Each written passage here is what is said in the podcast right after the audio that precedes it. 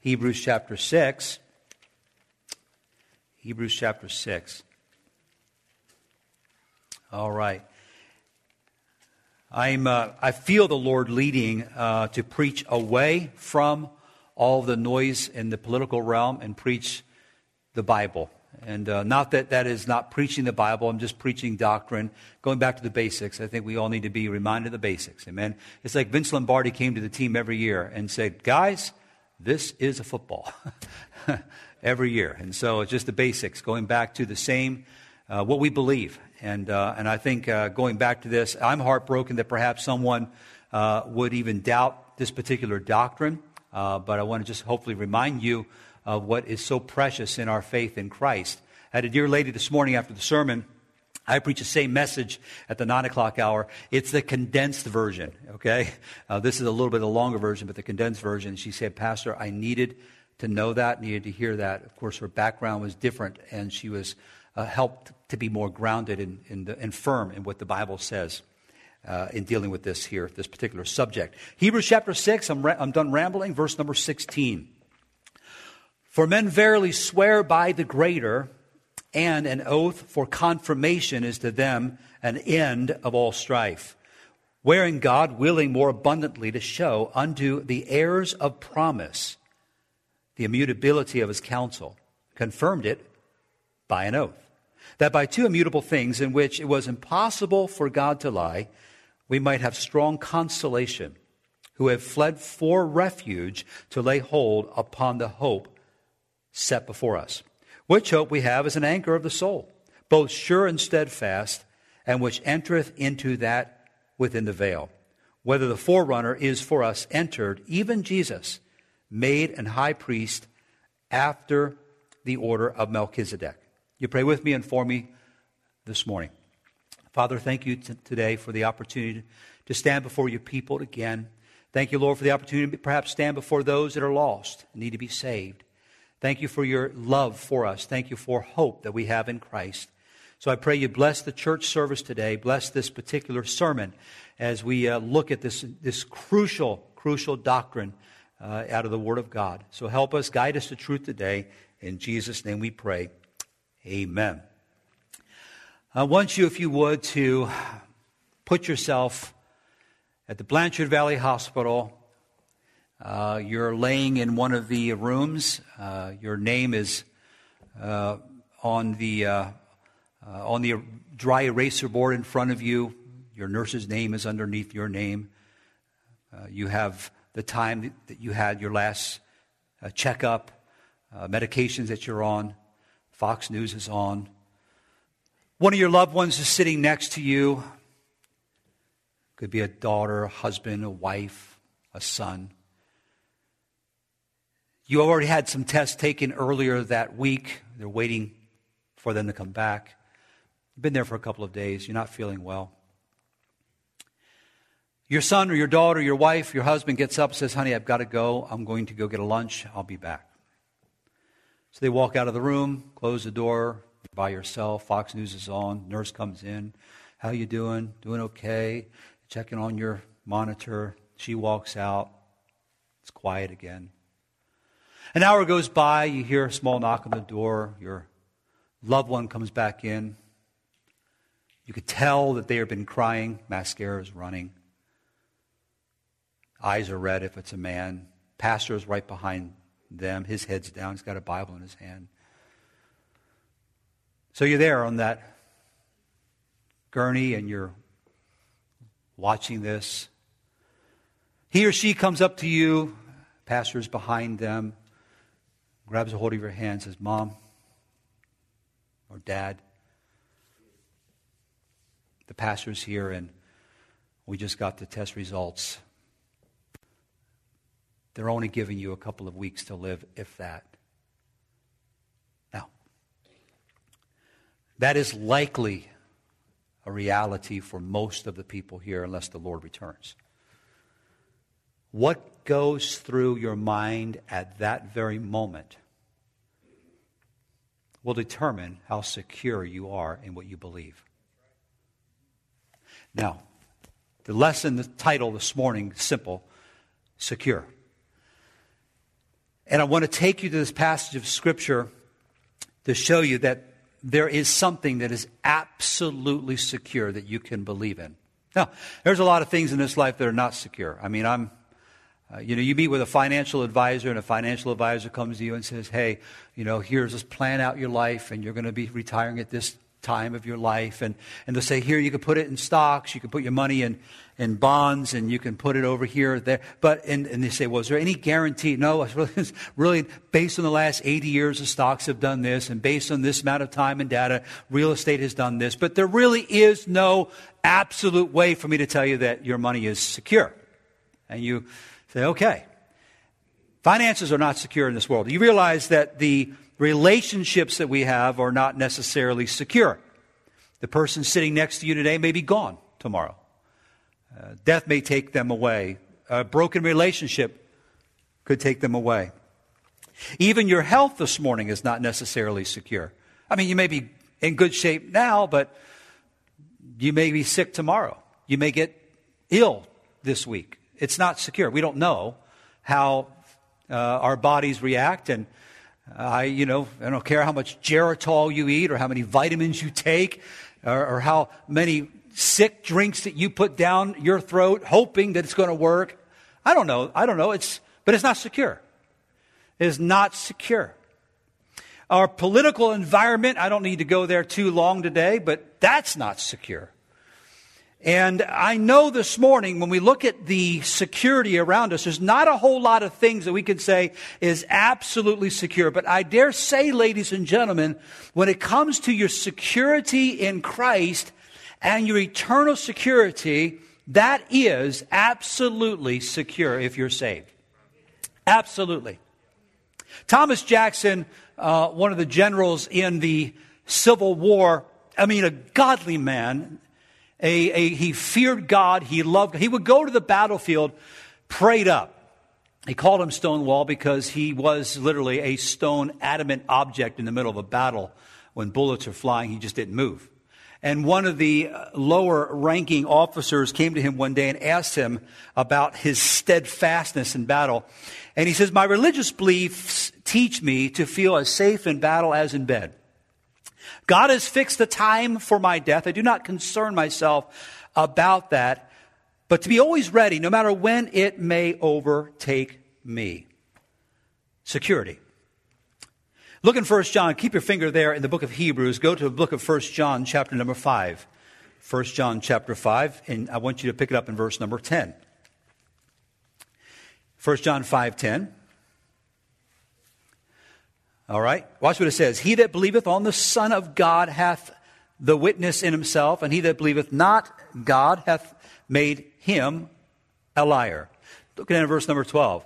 He that hath the Son hath life, and he that hath not the Son of God hath not life. So watch this. Here's a very interesting verse that if you possess Jesus Christ, you have right now life, eternal life.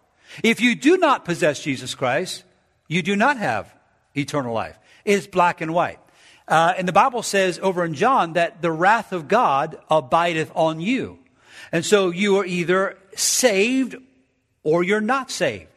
And so when you look at these verses here, we find biblical record that we can know if we have the, the Son of God, Jesus Christ, we have right now. We don't have to wait for eternal life. We have life right now. We don't have to wait to after we die to know if we have eternal life. We have eternal life right now. In fact, the Bible tells us in Ephesians chapter 2 that we're raised to sit together in heavenly places. I haven't sat in a heavenly place, not in heaven right now, but we are in a heavenly place being in Christ because the Holy Spirit of God lives inside of us. We're sitting this morning in a heavenly place. Why? Because if you're saved today, you have the witness of God in yourself, the witness of the Holy Spirit, and this morning, you have that hope. Now look back in verse number 18. I want you to see these two words here in verse number 18. Same word, but it's in two different verses. And it says in verse 18 uh, that by two immutable things in which it was impossible for God to lie, we might have strong consolation who have fled for refuge to lay hold upon, watch this, the hope set before us. Verse 19, which hope we have as an anchor of the soul. Hope.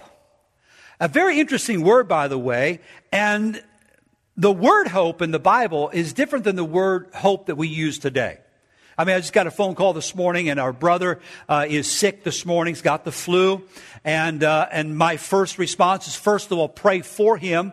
Uh, but my my uh, my next statement to myself is that I hope he gets better, or we'll say something like, "I hope it works out for you."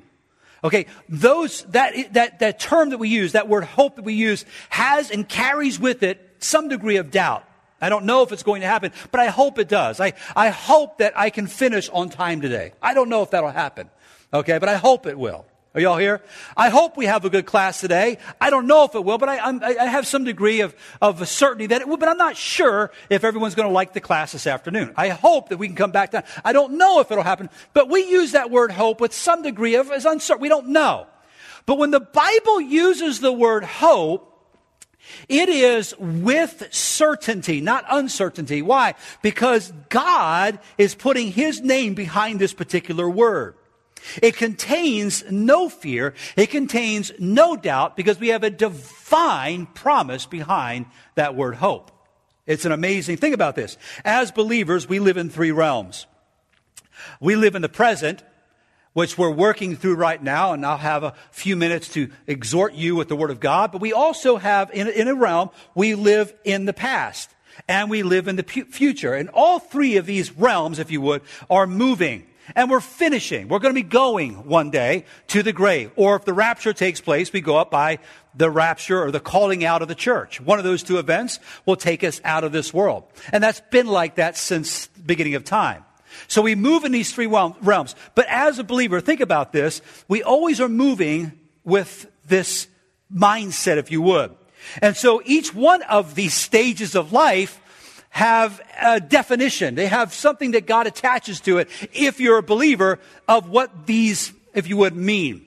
The, the past is defined and finished and, and if you would, uh, uh, uh, secured by faith. Faith.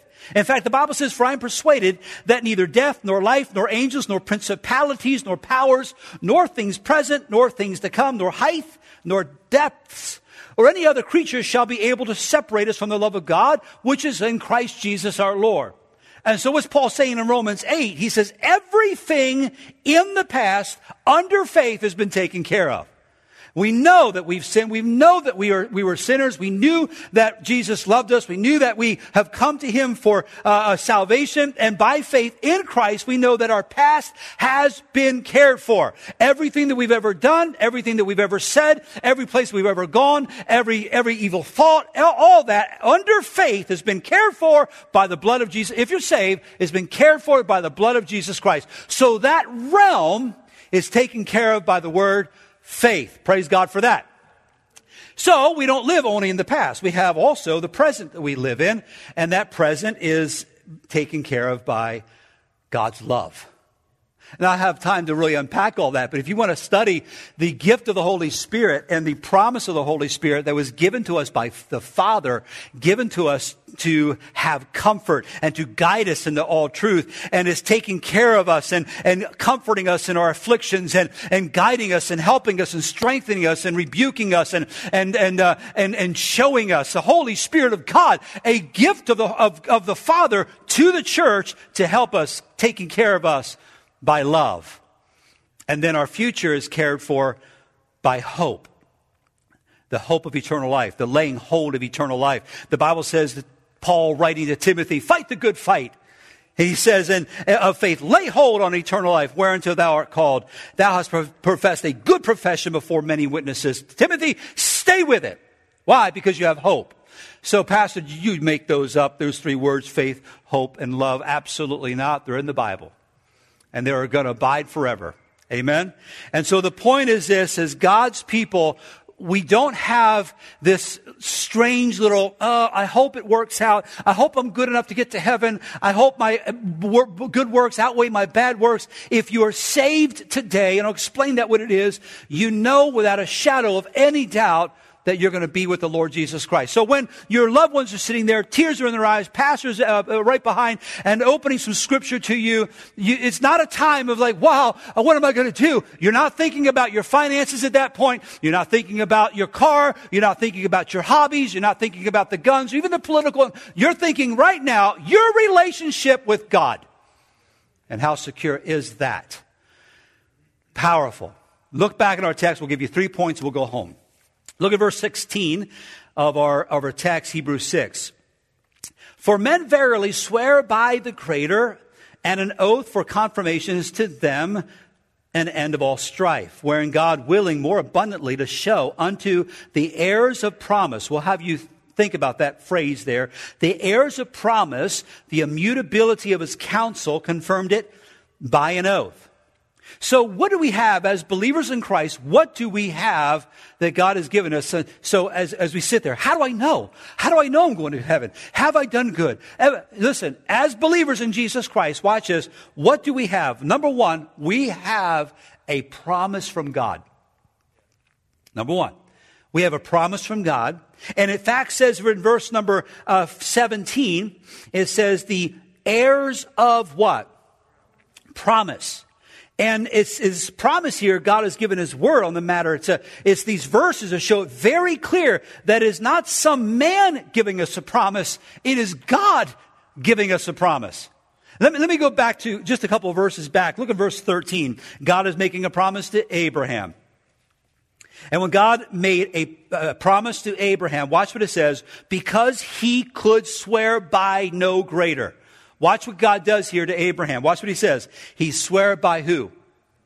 All right. So God says, okay, Abraham, let me see if I can make this as clear as I can and make this promise as sure as I can. I cannot swear by any greater. So what I'm going to do, I'm swearing by myself.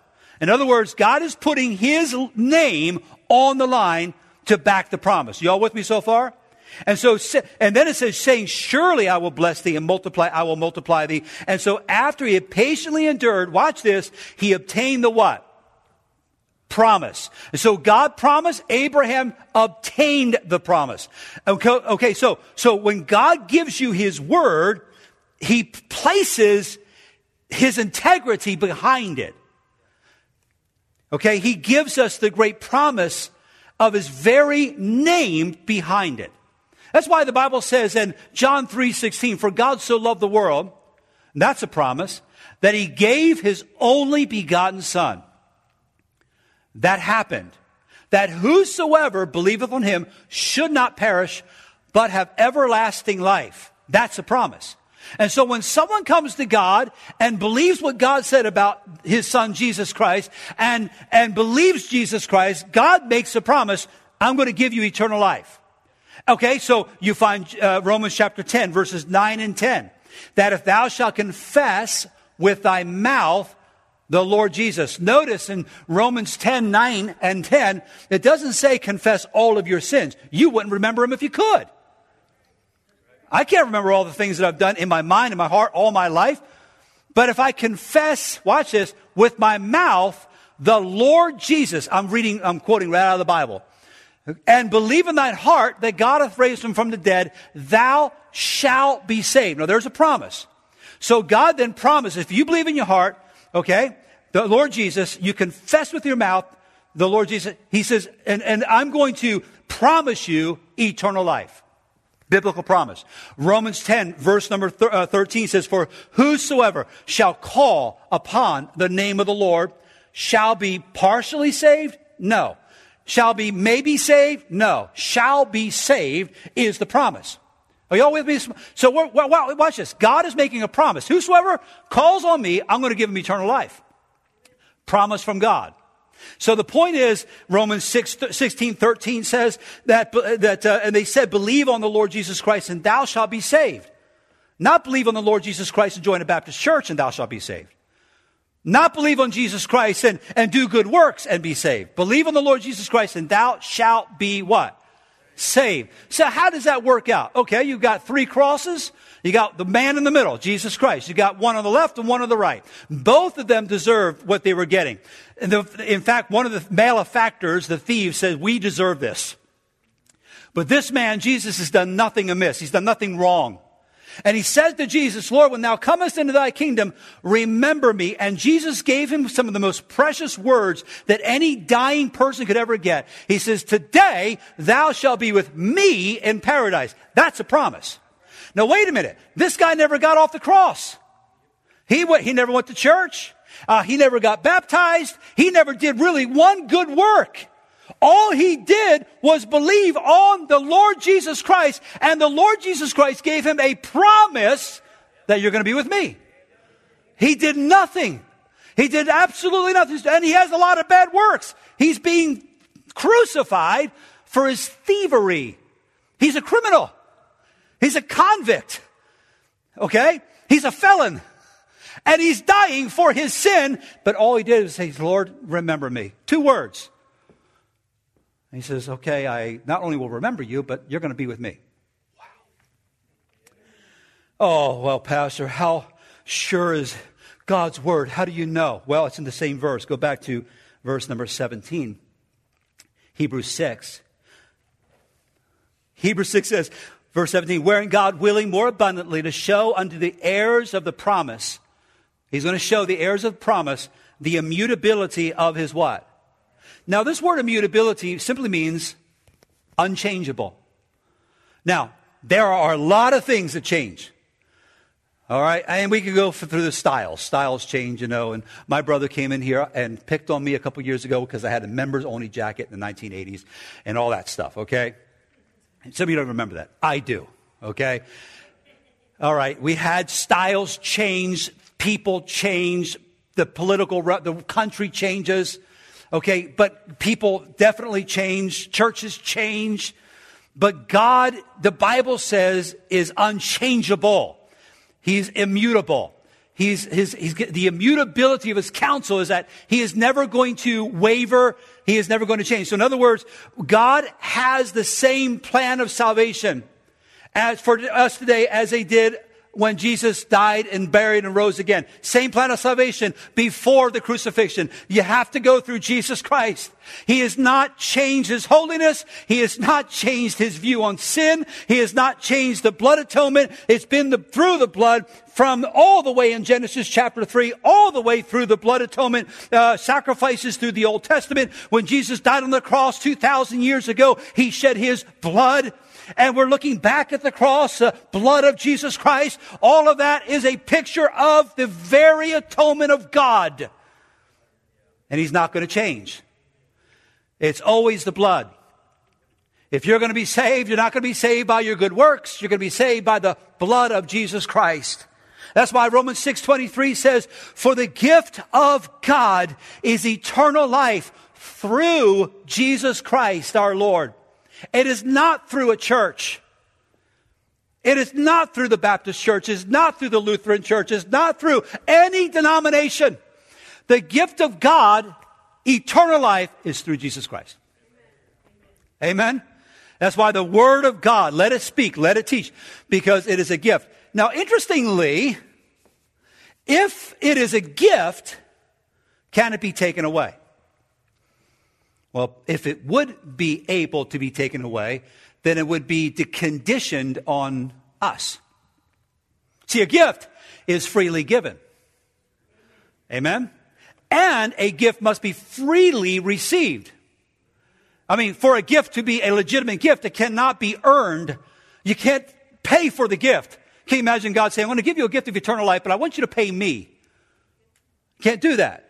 A gift in the purest sense is freely given, but it is conditional on one thing. It must be freely received, the gift of God, eternal life through Jesus Christ. So the whole system where we have to pay for the gift is not in the Bible. It is contrary to the scripture. The Word of God is absolutely clear that it is a gift. And the gift of God is eternal life, not partial life. Eternal life through Jesus. So if God ever took it back, it would be conditioned on us. And if it were conditioned on us, we would then be paying for the gift. And if we were paying for the gift, it would no longer be a gift. That's not my notes, but I thought that was kind of interesting to lay that out there. Makes sense. You imagine, you imagine say, saying to your kids, hey, got a little drone for you, 25 bucks, it, right under there, but just pay me what I paid for it. It's a free gift to you, though. Are y'all here? So the point is, if you have trusted, and, and it's interesting that there's references in our text here to the soul. If you've trusted Jesus for your soul salvation, when you're on that gurney and you're on that hospital bed, here's your loved one sitting by you. Here's the pastor coming in, reading biblical promises. This is not a time to say, oh boy, I wish I don't know. Uh, I cannot. No, if you're saved, it's a time to rejoice because you are about to receive the promise of eternal life. You're about to see the promise. You've already received it uh, or, uh, or received it. You're going to see it because you're going to see him as he is. What a blessing. So he confirmed it by a promise. I want you to note here in verse number 17 also, just unpacking these verses. This is fun. He says, watch this, last part. He confirmed it by an oath. He confirmed, in other words, God placed his very name on the line. Okay, he confirmed it by an oath. So not only did he have the immutability of his counsel, he can't change, uh, we're the heirs of the promise. And then it says here, confirmed it by an oath. And so don't take this wrong and don't, don't, um, don't think in any way that this is a, a statement that is disrespectful to the very character of God. But I'm just going to shock you with a couple of statements here. If we lost salvation, if we were able to lose salvation, we would lose our soul, right? But God loses more than that he would lose his holiness. Uh, uh, please, he would lose his right to be God because he would have effectively lied. And God cannot lie. So he loses, yes, we lose our soul, but he loses everything. All of his majestic, all of his holiness, everything about him would be lost if he would send someone to hell that trusted in his plan and his blood atonement, in his salvation plan, and he would say, You're out. That's why you'd be calling God essentially a liar. And he's not. Amen? So watch this. Saints have, we have, believers have a promise from God. Number two, quickly, this gives us comfort. I don't know what it's like. I've been to several of these types of scenes. I've seen several types of reactions from people. I've had people look up at the ceiling, people start breathing heavy. I had people start asking questions. What about what's going Okay. Then I had some people say, Well, praise God. Amen. Finally, I get to go home to be with the Lord. Two different reactions. How can we have what is about to be said here? Look in verse number 18 again. He says, we, last, the second part of this verse here, let me read the whole thing. By two immutable things in which it was impossible for God to lie, we might have what? Strong consolation. Not constellation. consolation. Interesting word. It simply means to comfort. It means to cheer the mind in distress or depression to alleviate grief. The 1828 dictionary definition of console is to alleviate grief, give refreshment of mind, give contentment or moderate happiness by relieving from distress. Console. We, we've been consoled before. We've been comforted before. Someone maybe have comforted us with some words. But when we deal with eternal life, when we have a biblical promise of what God can do, can do the Bible uses the word strong consolation. This is not weak consolation. It is strong confidence that God is comforting us in our, and that's a distressful time. Hey, you got two weeks to live. How you doing? Want a cup of coffee? All right. That's distressful, especially if you don't know what's going to happen and you don't know, man, I'm going to, I just have a few, few short days. I, I would bring my family in. Uh, what about me? Where's my soul going to go? Am I just going to stop? Exa- a lot of questions can come to a person when they're given just a few weeks or a month or a couple of years at best.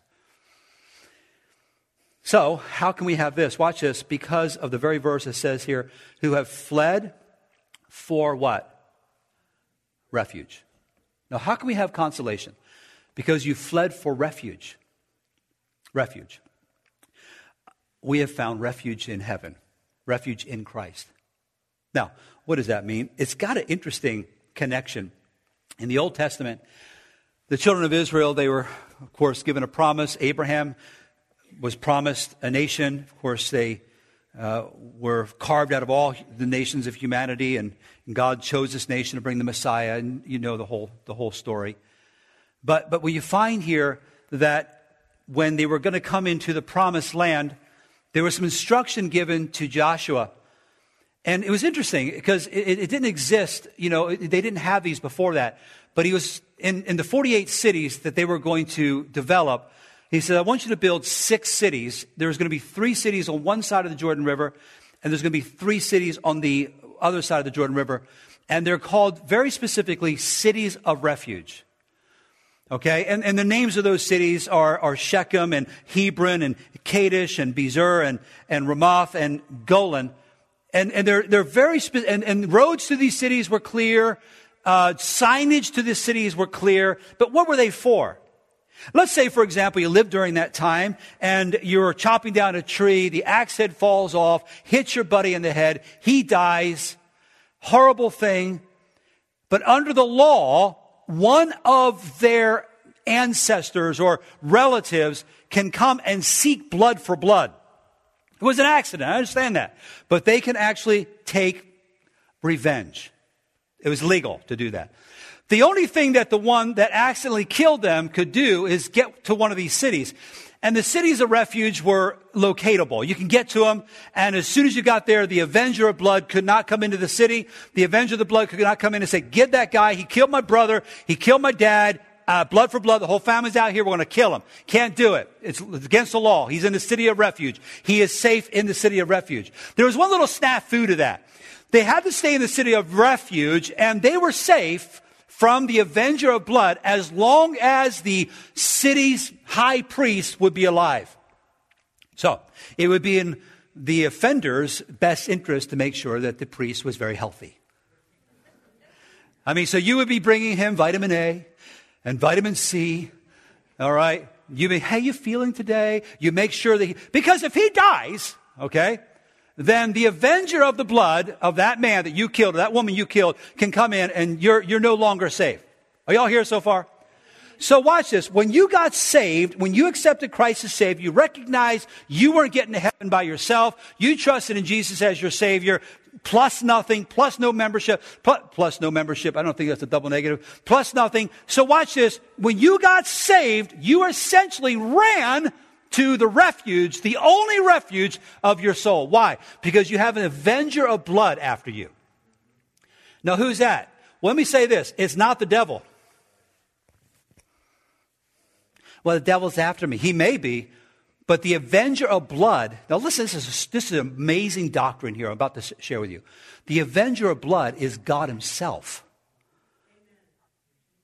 And He is going to hold those that are not saved guilty of the blood of Jesus Christ. Whoa, you killed my son.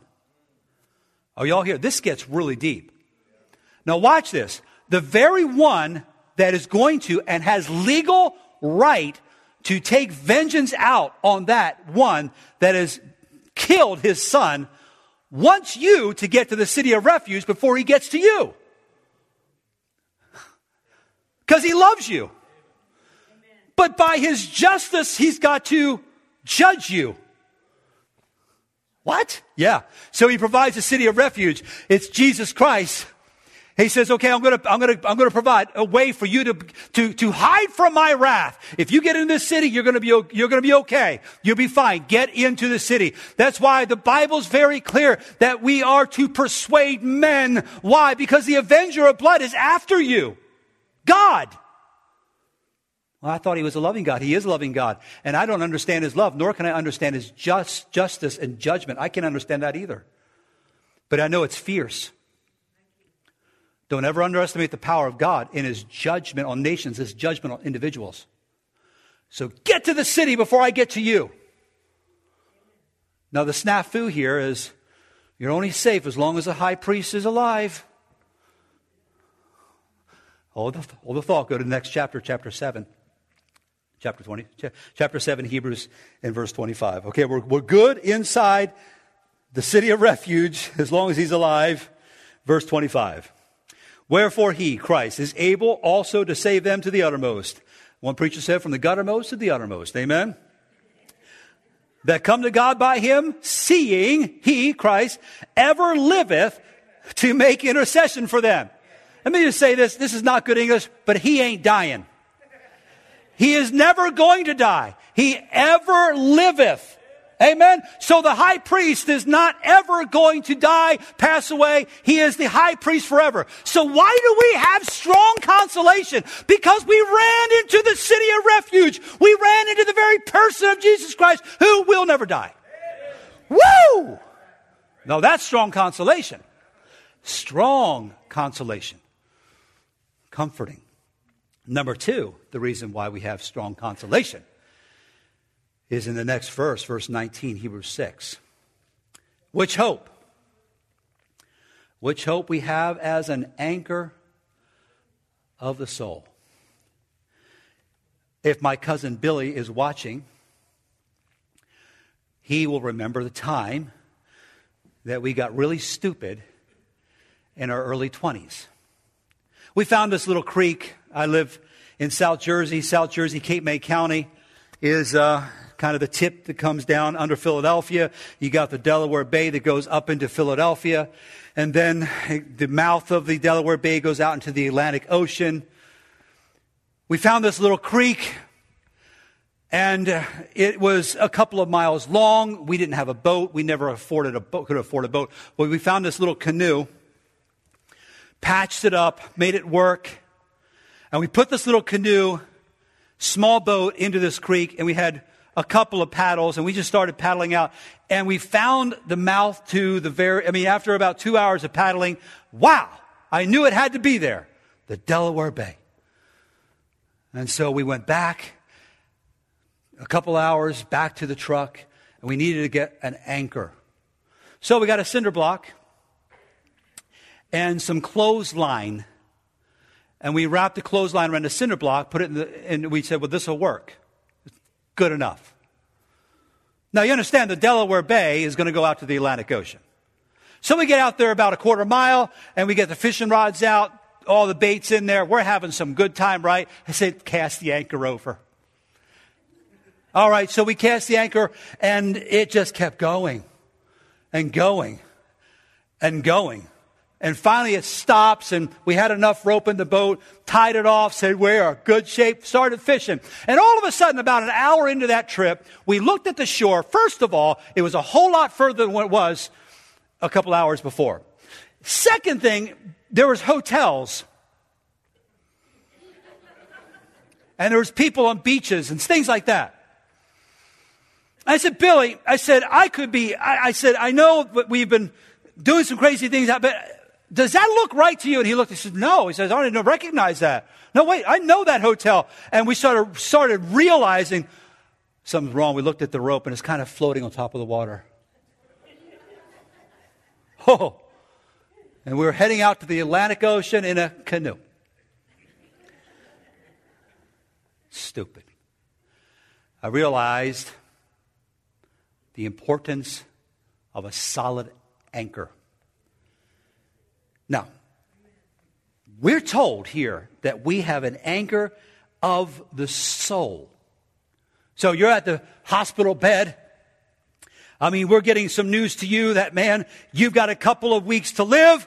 You have been given a terminal case. Hospice is going to be called in. We're going to keep you comfortable. You're going to families be flying in from around the United States. They're going to be holding your hands. But in all of that, there's something that's going to give you strong consolation, and that is that anchor of the soul. It'll never break. And the Bible says it is anchored, the Bible says sure and steadfast, and which entereth into within the veil. Listen, this anchor, this anchor is going to help you through the storms of life. I mean, When an anchor on a ship is put overboard, it's to help get that ship anchored down because we got some bad waves coming. We've got some wind coming. We've got some storms coming. But get the anchor down. As long as that anchor is holding, we're going to be fine. But that anchor starts letting up, man, we're going to have some problems. The ship will go sideways and, and we could be capsized. But make sure that anchor is holding down to the bottom of that ocean. But our anchor doesn't go down. Amen? It goes up. It goes within the veil. Where's that up at? Is in heaven. Can you imagine just spiritually looking at all of us? We have all these anchors, lines going up. Imagine seeing that. Isn't that great? It's connected.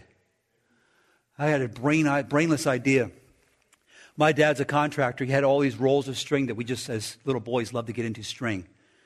I would take his, his tools and make toys out of them. Every contractor in this church knows what it's like to have a boy that loves toys, actually loves tools and makes toys out of tools. Had a kite one day, nice kite. My dad had those strings, 500 yard, 500 feet of string. I started tying that on, and I flew a kite up so high that the kite disappeared into the clouds. It was pretty cool at first until I couldn't see it anymore. But I knew that it was up there because I could feel it tugging on that string. And I know that God is up there because I feel that tugging on my heart. It's that, it's that anchor. I got you. I'm holding you. And there are times where we say, oh, God, where are you? It's sure and steadfast. And by the way, as you look that the anchor is going up. We may drift out from time to time, but the anchor is always going to hold us. And I praise God for that. So, saints, you have a promise. You have strong consolation. And lastly, I'm going to finish with this is that we have a contact in heaven. I don't know about you. I, I like to have contacts. Are you all with me? Where I can make a phone call, say, hey, can you take, take care of this? All right?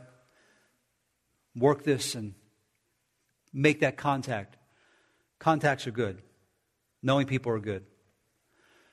But the greatest person to know is Jesus Christ because in verse 20, it says, whether the forerunner, forerunner is someone that goes before you, is entered for us, rather, forerunner is for us entered, even Jesus made an high priest for after, forever, forever after the order of Melchizedek.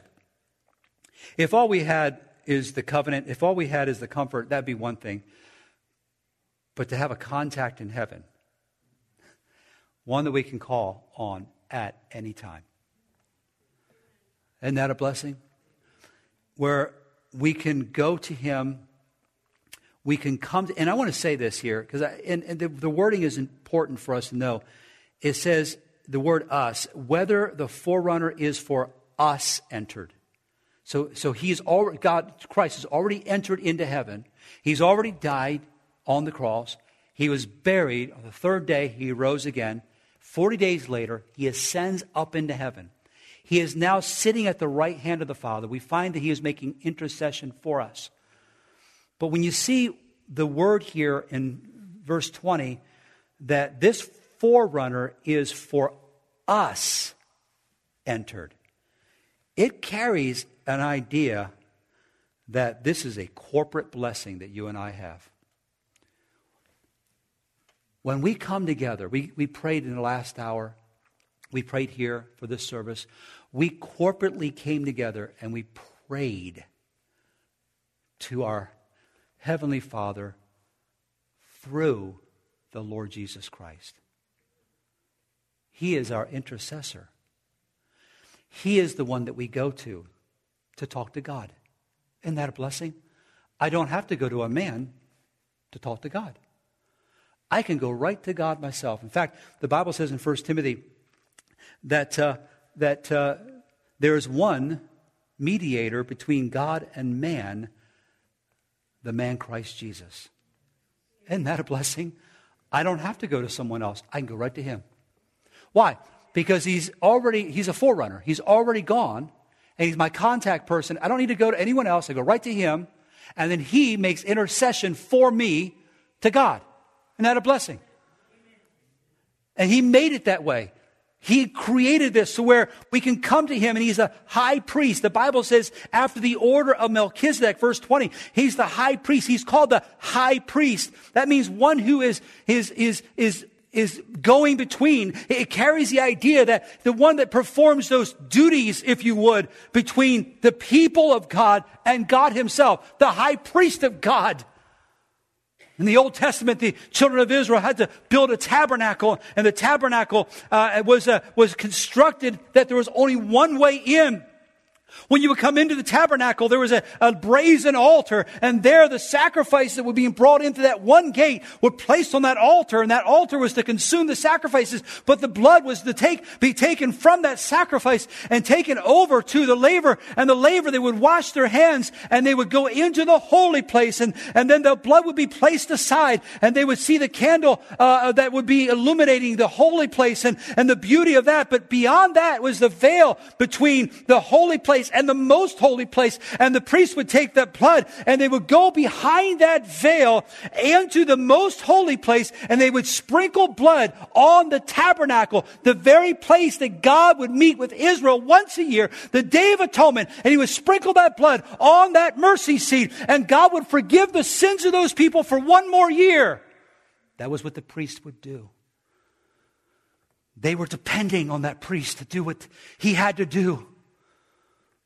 But we don't have an earthly priest anymore. We have the high priest, Jesus Christ. He's already a forerunner, he's already gone ahead. He's already paid the sacrifice, the blood sacrifice. He's already taken his blood to the mercy seat in heaven. He has paid the ultimate sacrifice for all those that want to come to him through Christ. And now he's sitting at the right hand of the Father and he intercedes for the people to God. No other person can do that. And anyone that would ever try to do that is an impostor. There's only one high priest. It's Jesus Christ. And when he said on the cross, It is finished, the Bible says the veil of the temple was rent from top to bottom. He bowed his head. There was an earthquake. The, the veil of the temple rent. Many people in the graves came out of those graves and appeared unto many in the holy city. That's the first part of this resurrection. And Jesus was seen by many. 500 or plus people watched him, saw him.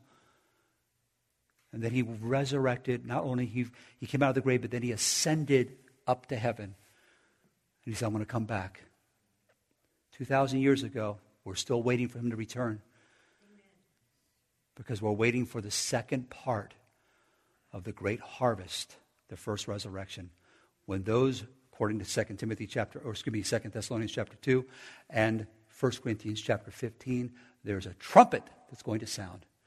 And the dead in Christ will rise first. And we which are alive and remain shall be caught up together to meet the Lord in the air. And so shall we ever be with the Lord. It is finished. It is finished.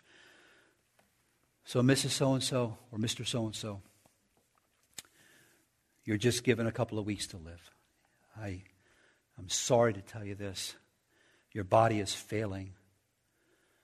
And you're sitting there thinking, I'm one of God's children through Jesus Christ.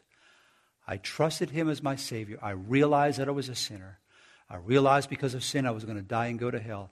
I realized that Jesus loved me and died for my sins.